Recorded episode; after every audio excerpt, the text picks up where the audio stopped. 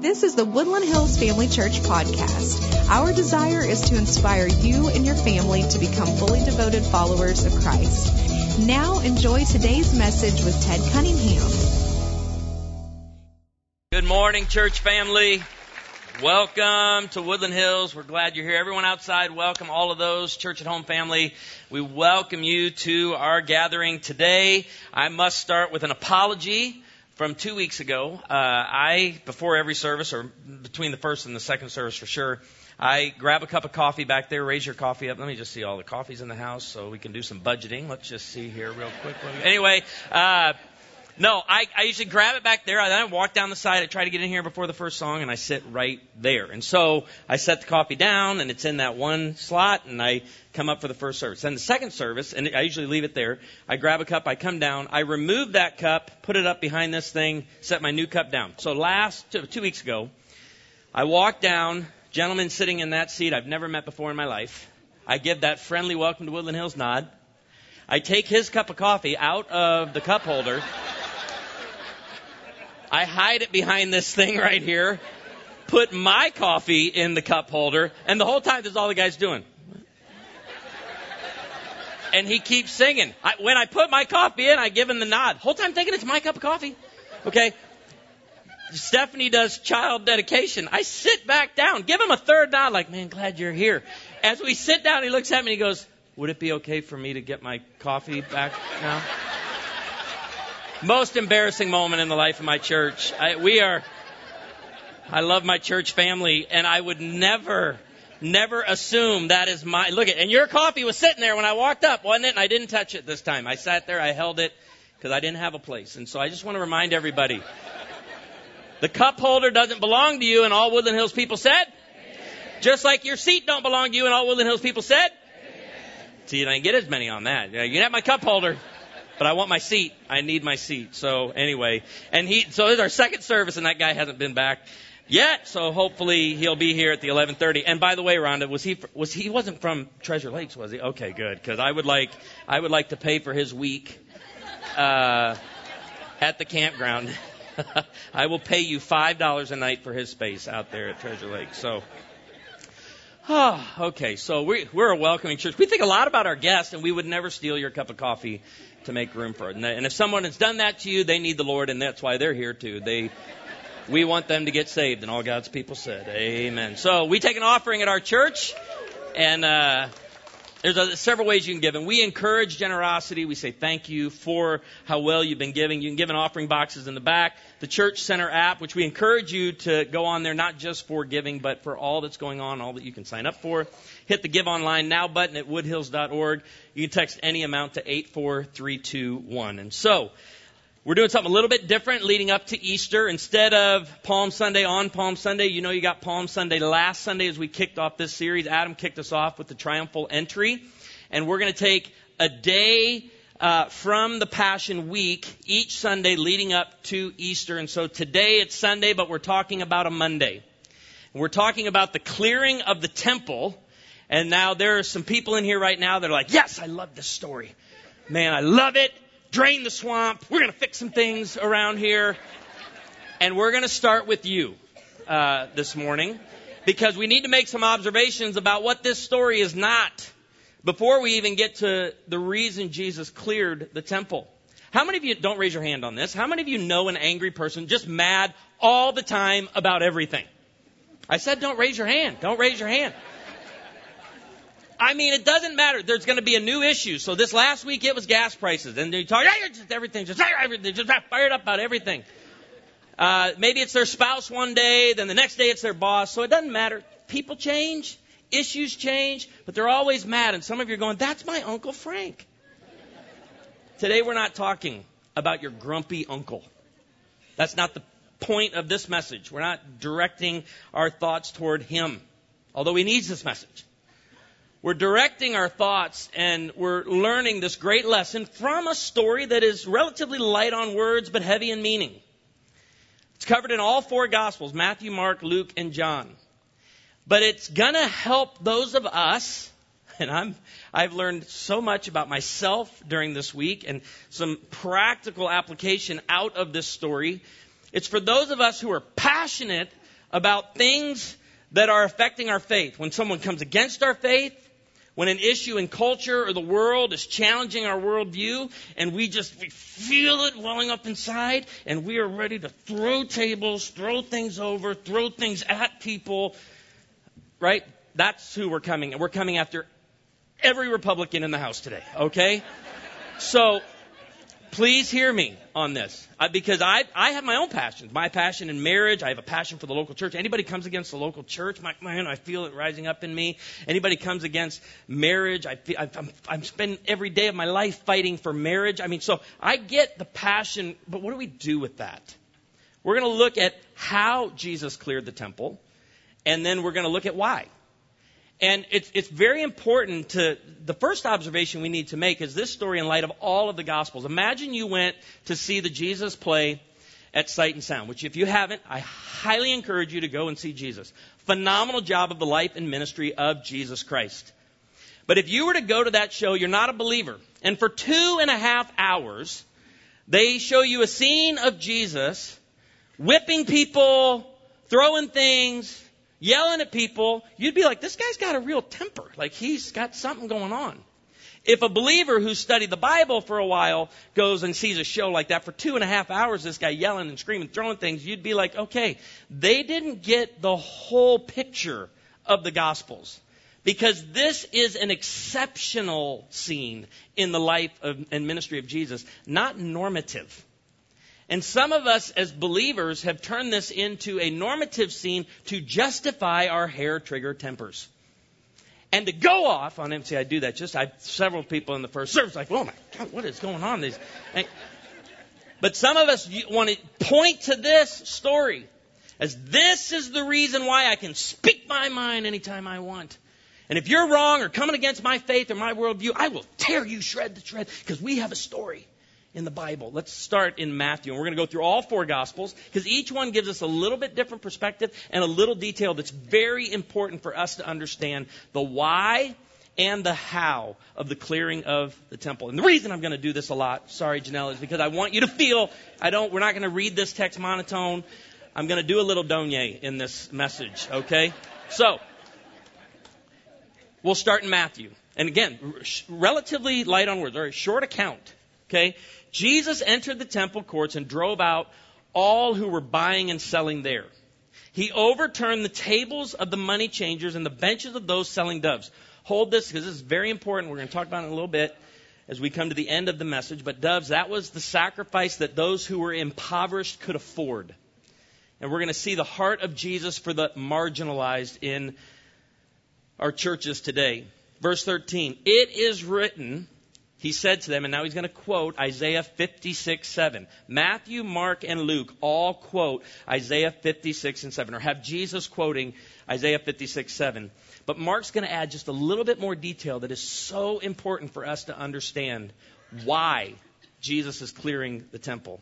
And he quotes, My house will be called a house of prayer, but you are making it a den of robbers. John gives us more detail behind the clearing of the temple. We read in John 2, 14 through 16. In the temple courts, he found people selling cattle, sheep, and doves, and others sitting at tables exchanging money. So he made a whip out of cords. Didn't even find one. It's like, this is, this is the deal. We are gonna, I'm gonna make this thing. Makes the whip, drove all from the temple courts, both sheep and cattle. So the pictures you've seen in Christian bookstores or online are inaccurate. They're not as messy as what we're reading right here. If, if we got any cattle ranchers in here, we have any farmers in here, let me just see the hands of the farmers. If I'm driving out sheep and cattle, that's a mess. And the doves, the feathers are flying. You can call this a chaotic scene. He scattered the coins of the money changers and overturned their tables. You, great uh, part of the production at Jesus at Sight and Sound. To those who sold doves, he said, Get these out of here. Stop turning my father's house into a market. And Jesus is going to get very serious about worship.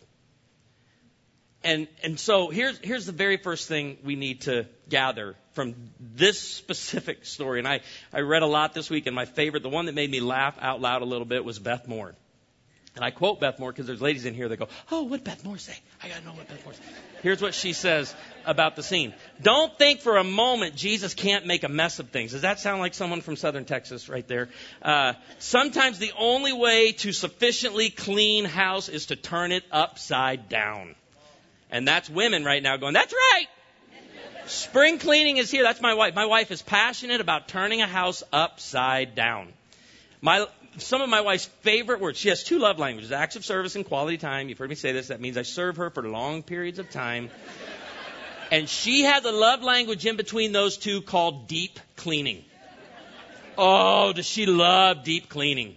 We don't, I want to reorganize the garage. She wants every single item in the garage brought out into the driveway. We're going to sweep, we're going to scrub, and we're going to throw half of what I just took into the driveway away. We're going to clean house. Can I, can I just encourage us where this message is going today and what Jesus has for us today is it is good for you and I to clean out the clutter in our hearts, for us to clean out the clutter in the church that keeps people from gathering to meet the Lord. That is what we're, that's where we're going today with this. But, but I, we fight against, in, in our culture, in Branson, in the church, what we call folk theology. And folk theology is where we, we read the Bible, we study the Bible, we learn what the Bible teaches, but then things are said or done over here, maybe in tradition, and we like to add that in, and sometimes we have to separate the two. We want to keep Scripture in the driver's seat. We don't want to put tradition in the driver's seat, but I fear today that a lot of us are getting our theology from memes. We're, we we see something that's funny or that's cute or that's strong and passionate, and we're like, uh huh, that's now what I believe. But, but let's be very careful that we're clear what's going on online. Like this guy right here on a flight over spring break. Zoom out from this picture and you see what's really going on.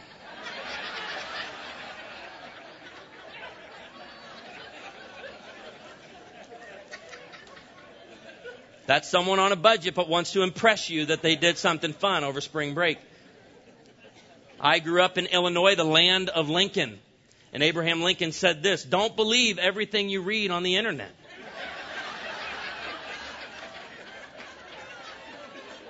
Just because there's a picture with a quote next to it. Do you know believers that are, are falling for this stuff each and every day? And with the clearing of the temple, how many times? This is like the favorite meme of clearing the temple. If anyone ever asks you, what would Jesus do? Remind him that flipping over tables and chasing people with a whip is within the realm of possibilities. People read that, and that's like, all right, that's what I, I get to, get to take people out today. Sorry, he's walking down the aisle as I'm saying that. I was like, man, settle down. I just went for a bottle of water. Okay. Pastor Brett Hammond said it this way, and about this meme specifically. This one seems to be a, a favorite for those who long to excuse their tempers and turn their bad attitudes into something holy. They see Jesus' actions in this story as giving them permission to fly off the handle and offer someone a beatdown. You know, just like Jesus. Here's, here's where we start with understanding this story today. Jesus didn't clear the temple so you and I could point to it as justification for our hair trigger tempers.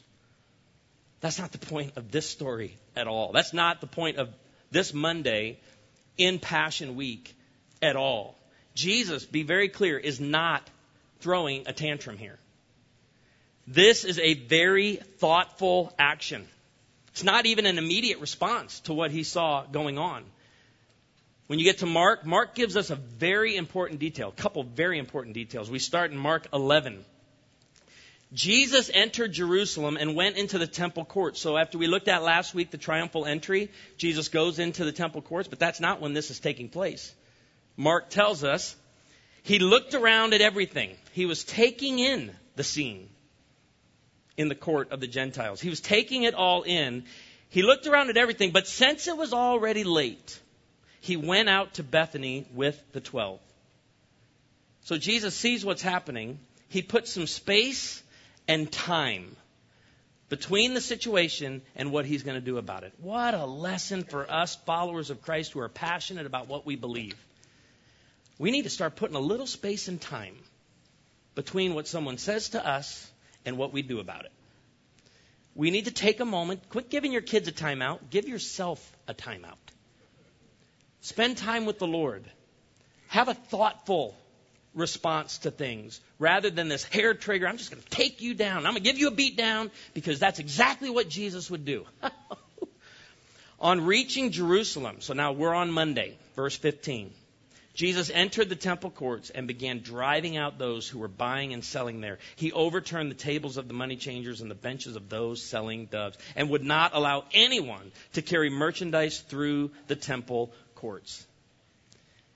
One of the lessons I take from this, and it's important for me to take it, especially after the week we've had, and I know many of you were worked up over the young lady who took second place in the 500 meters in the NCAA tournament as one who fights for marriage, as one who's passionate about what the Bible teaches about marriage and sex and sexuality and gender.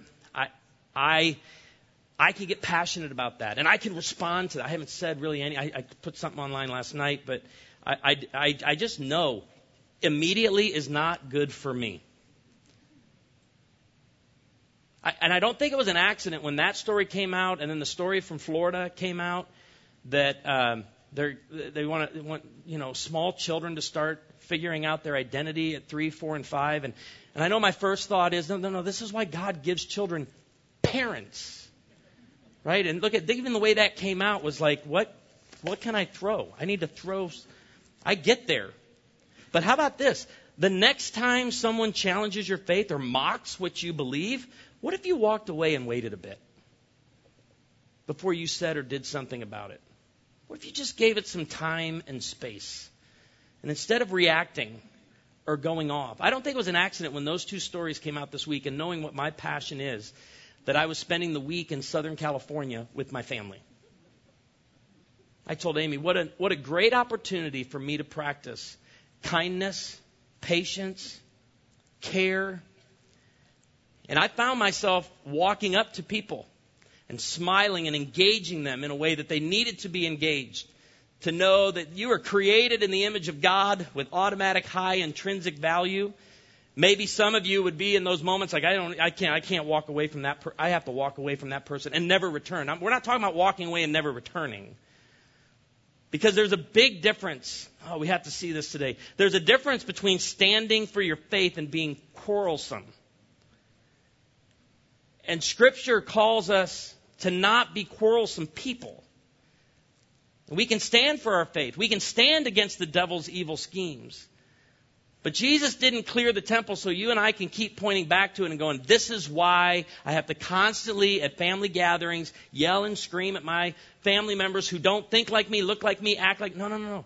Don't be quarrelsome. In 2 Timothy, Paul tells young Timothy this, and again, a reminder coming out of the example series about Uh, he's a young pastor. Don't have anything to do, Paul says, with foolish and stupid arguments because you know they produce quarrels.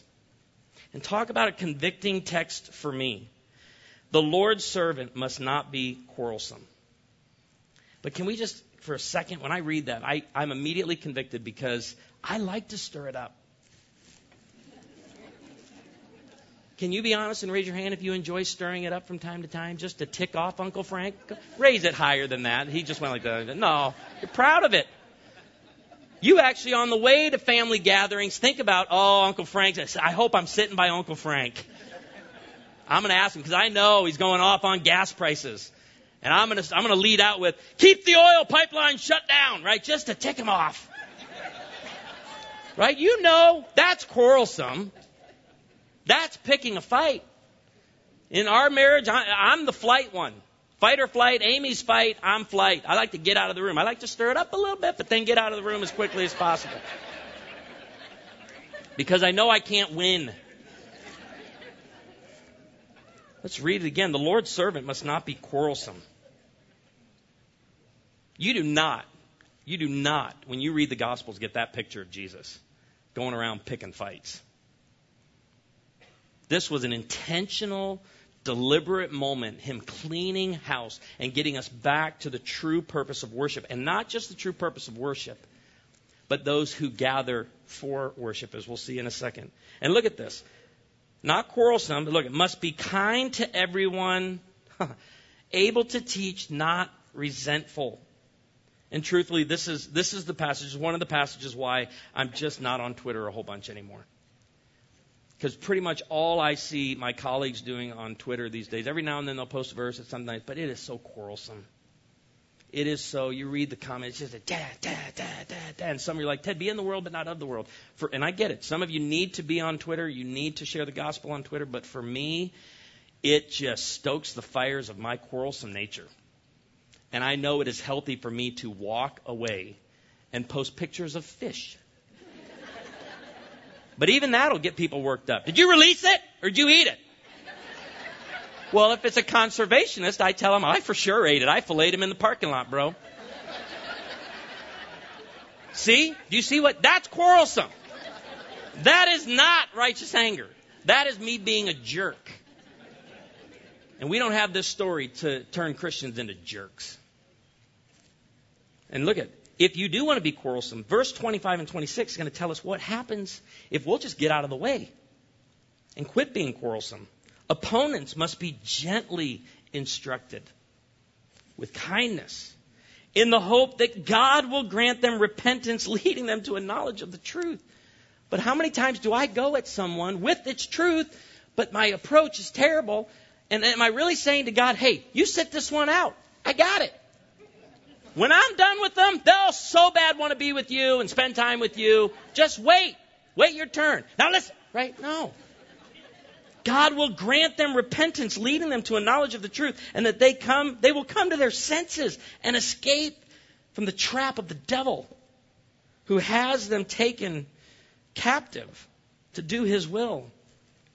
So here, I, we haven't even gotten to the why yet. We're getting to the why right now. But before we do, this is just the conviction of the Holy Spirit on me, on each one of us that has that quarrelsome, pick a fight, be competitive, stand up for Jesus in a smackdown kind of way. I need to care less about winning arguments and care more about winning people.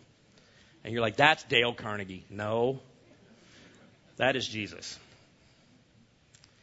And I need to care less about winning and getting my point of view across and convincing you I'm right because we want to see people come to Jesus. And my friend Dave Adamson, he lives in Australia now, but he was in Atlanta for years.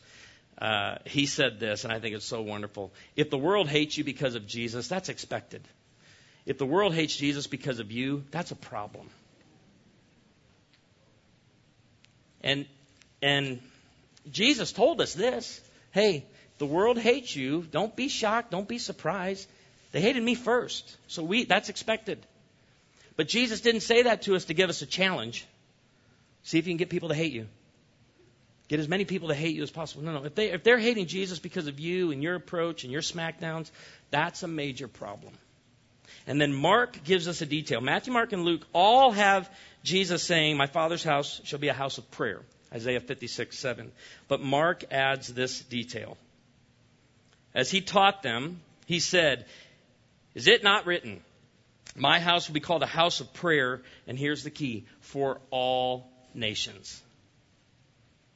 Where all of this money trading and all of these sales, all this marketplace activity was taking place, in the court of the Gentiles, the place where all nations, non Jews, were to enter. And they were crowded out. And Mark's reminding us this is for all nations, and you have turned this into something it was never meant to be crowding people out, but you have made it a den of robbers. I want to share with you, Pastor Jonathan Parnell had great commentary on this. Jesus quoting Isaiah 56, 7 through 8.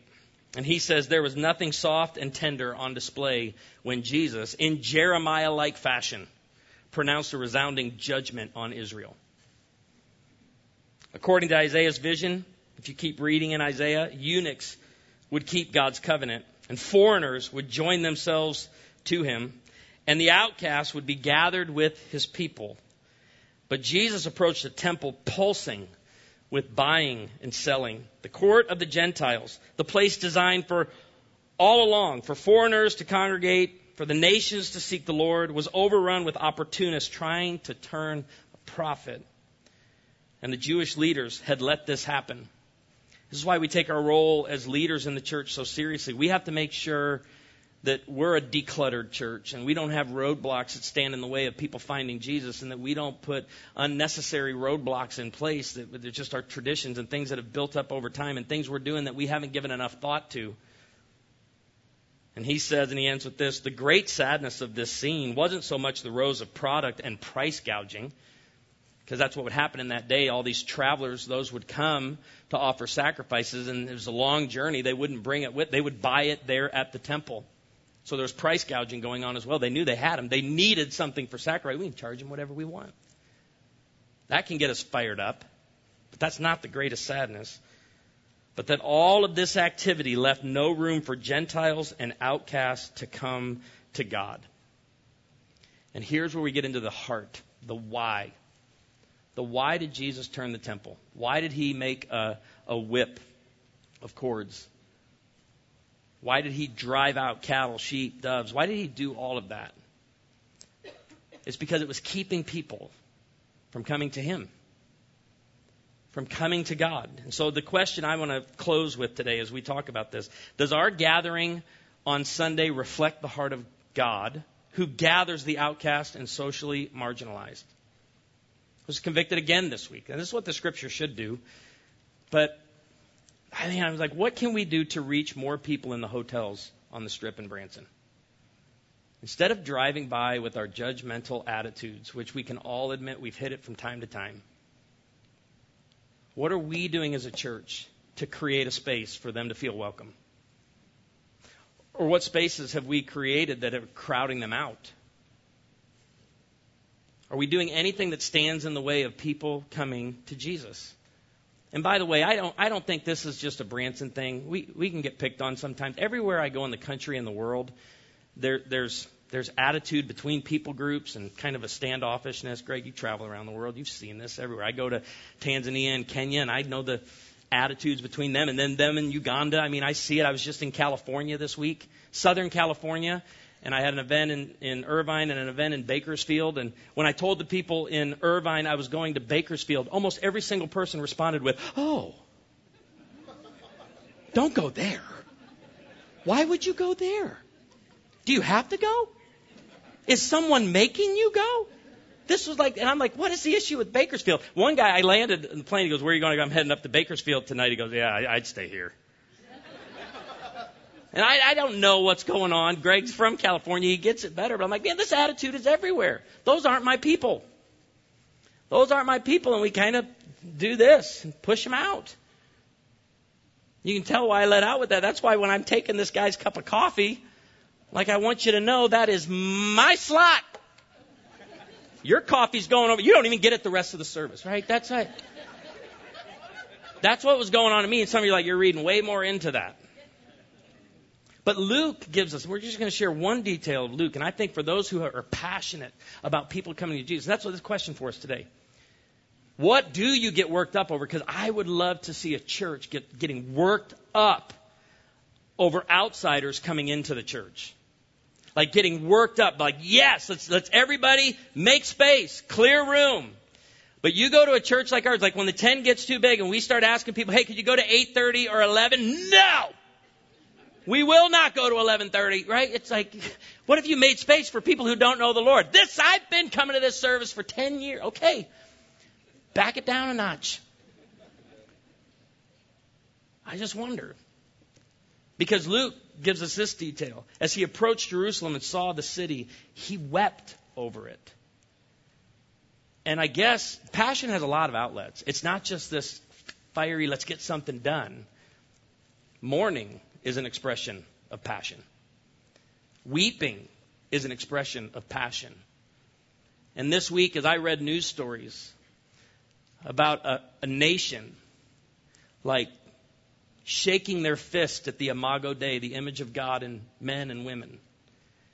My first response, I know I can get worked up, but I want my first response to be sadness.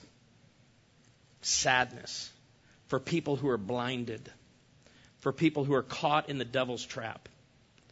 I'm wondering if that is where we need to do more heart work and clear the clutter out in our lives. Is that when we see someone that we want to really go at because they're going against our beliefs, they're going against what we stand for, there needs to be more weeping. There needs to be more mourning. In John, the disciples, after seeing all of this scene, John tells us his disciples remembered that it is written, Zeal for your house will consume me. I think there are two types of churches, and we, we don't want to become this first church where we're a church that focuses on insiders, and it's very easy to do so. I get it. I've been coming here for 20 years. We'll be 20 years old on Mother's Day. Many of you have been coming here for a lot of years. It's very easy for us on a Sunday morning to move toward the people we know, we want to engage in conversation with, and let all sorts of people we don't know just go on by. Where are the outcasts? Where are those who don't fit in? Where are the marginalized? We want them here. We want diversity. We want all nations represented. All the nations that are in Branson, they would feel welcome here at this place. But it's easy to focus on insiders. I had a friend years ago came to me and he goes, oh, I feel judged at Woodland Hills. And I go, what? I go, why do you feel judged? And my friend you know, tatted up and believer in Christ, loved the Lord. And, and, and I said, have you looked around the church? There's a lot of people with more tattoos than you and like more piercings than you. I go, but if it would make you feel more comfortable, I'll get a tattoo. now don't take that as the main point at the end of this message. Some of you leave here, I'm 80 years old. I've gone my whole life without a tattoo. Ted wants me to get a tattoo to welcome people in to Woodland Hills. That's not, you know that's not my point. But when a church focuses on inside, like we know things that are going on, we know where things are, but there's churches that focus on outsiders. And we've always had a heart at this church for people who are far from God.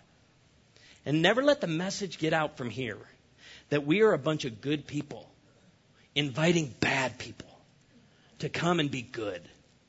That's not at all the message. The message is we are redeemed people. Sinful, broken, but through the blood of Jesus Christ, saved, redeemed, reconciled to God our Father. And we go out and tell other people who need to be redeemed, come to this place to meet Jesus. And we're going to remove every barrier and distraction to that that we can. Be a part of that. Let's prepare our hearts and environments to welcome outsiders. Can I give you one challenge? One encouragement? Because I know some of you walked in here and you walked out, but we get these messages a lot. I walked through, and our, our welcome team does a phenomenal job at this church, leading and greeting and welcoming people. But it doesn't just fall on them, that it would be all of us.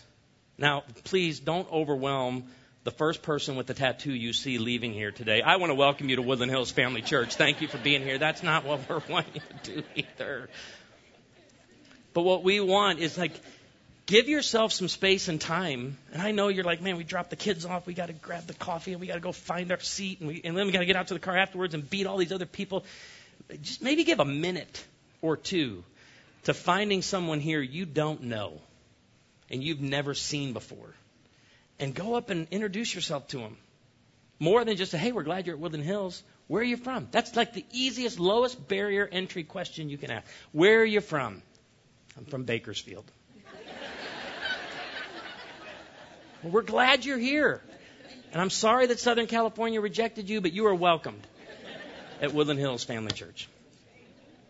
May we always be a place. Let's clear out the clutter in our hearts and in our environment. Let's clear every barrier that keeps people from finding and following Jesus. That's the heart of this church.